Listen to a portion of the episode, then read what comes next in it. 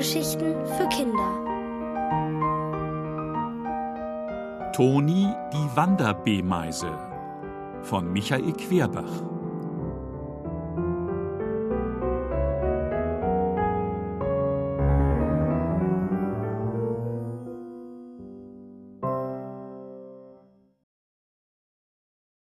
Auf zur Asphaltwüste.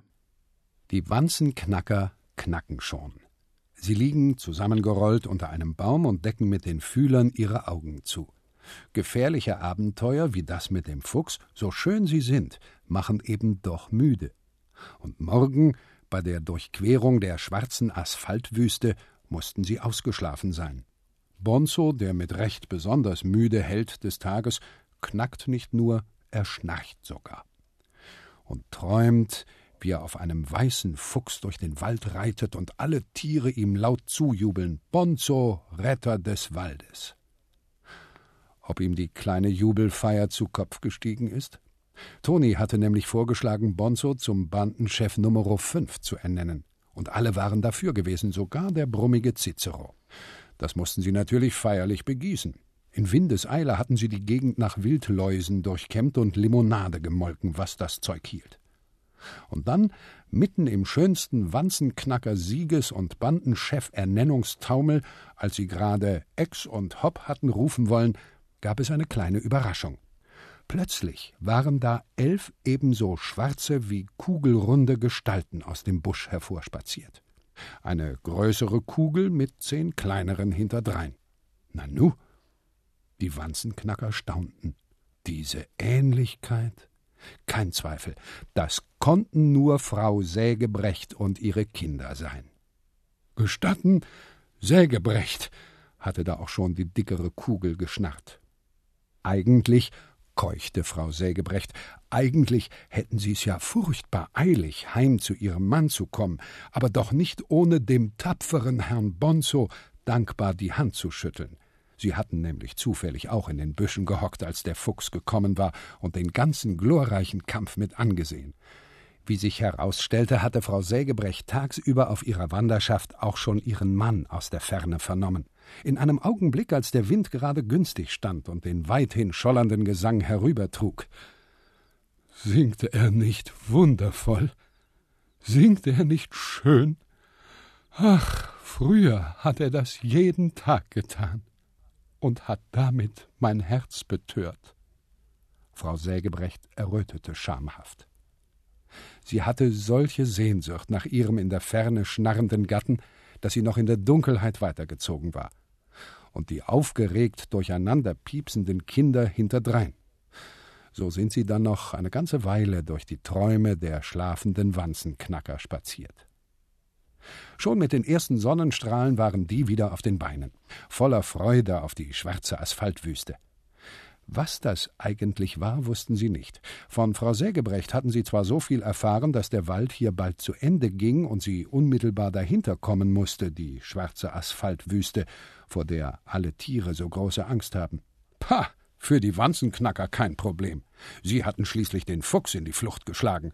Da konnte sie doch eine Wüste nicht schrecken. Ein kleiner Spaziergang, mehr nicht. Munter zogen sie los. Und richtig wie von Frau Sägebrecht angekündigt, begann sich gegen Mittag der Wald zu lichten. Sie bewegten sich auf eine dunkle Wand aus Zweigen und Blättern zu, hinter der es aber, wie sie sehen konnten, ganz hell war, der Waldrand. Schon eine ganze Weile lag aber ein sonderbares Brausen und Rauschen in der Luft, unauffällig leise zuerst, doch je lichter der schützende Wald um sie her wurde, umso mehr schwoll das Brausen an, unheimlich geradezu. Dann, plötzlich, hörte der Wald ganz auf. Sie standen in der grellen Sonne und blinzelten. Hohes Gras ringsum. Das Brausen war zu einem orgelnden, tosenden Orkan geworden, man verstand ja die eigenen Worte kaum. Staub lag in der Luft, sie sahen alles wie durch einen Schleier und gleichzeitig fuhr ihnen beißender Gestank in die Nasen.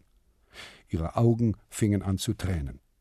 Echt ätzend, ey, stöhnte Bonzo, den aber keiner hörte. Vorsichtig arbeiteten sie sich durch das Gras voran, bis sie sie sahen, die schwarze Asphaltwüste.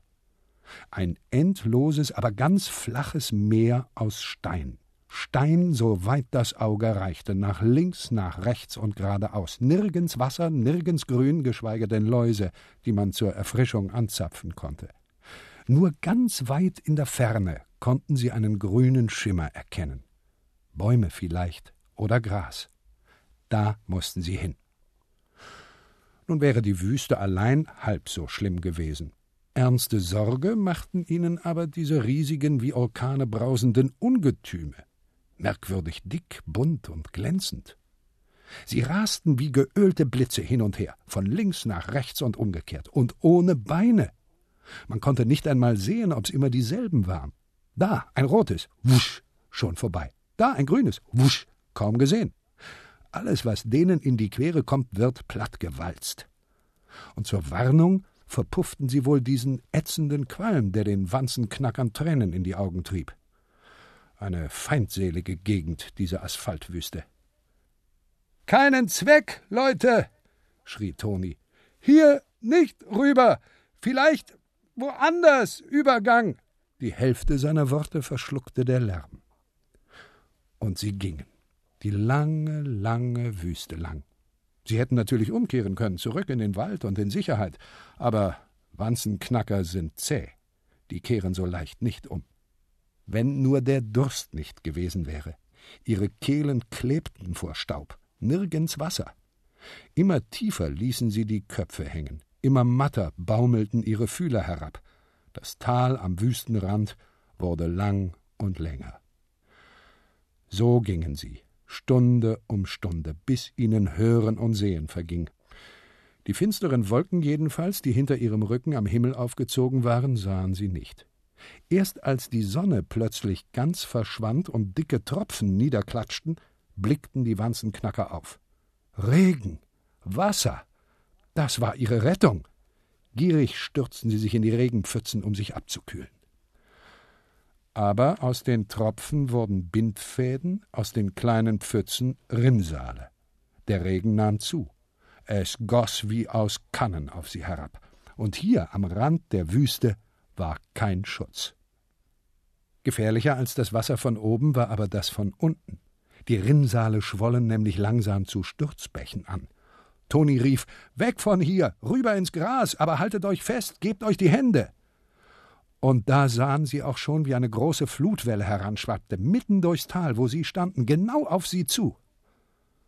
Toni sah gerade noch, dass Felicitas, die Wenzelslaus am nächsten stand, die Hände ausstreckte und ihn am Kragen packte, dann wurde Toni von der gurgelnden Flut mitgerissen.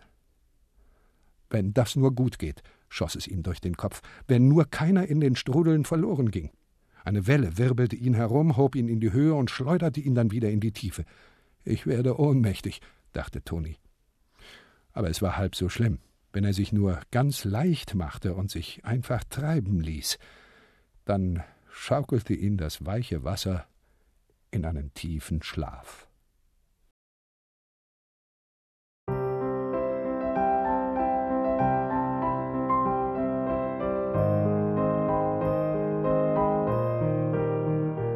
Ihr hörtet Toni die Wanderbeemeise von Michael Querbach.